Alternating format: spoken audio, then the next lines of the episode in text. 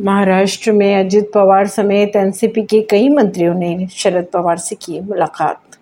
महाराष्ट्र के उप मुख्यमंत्री अजित पवार ने रविवार को एनसीपी के खेमे में कई मंत्रियों से मुलाकात की।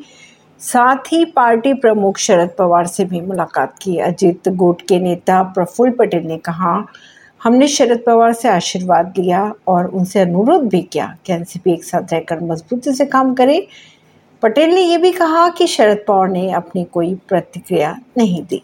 बिहार में सीएम अत्यंत पिछड़ा वर्ग सिविल सेवा प्रोत्साहन योजना के आवेदन की अंतिम तिथि कल। बिहार में आरजेडी दफ्तर के बाहर लगाया गया पीएम मोदी को महँगाई मैन बताने वाला पोस्टर।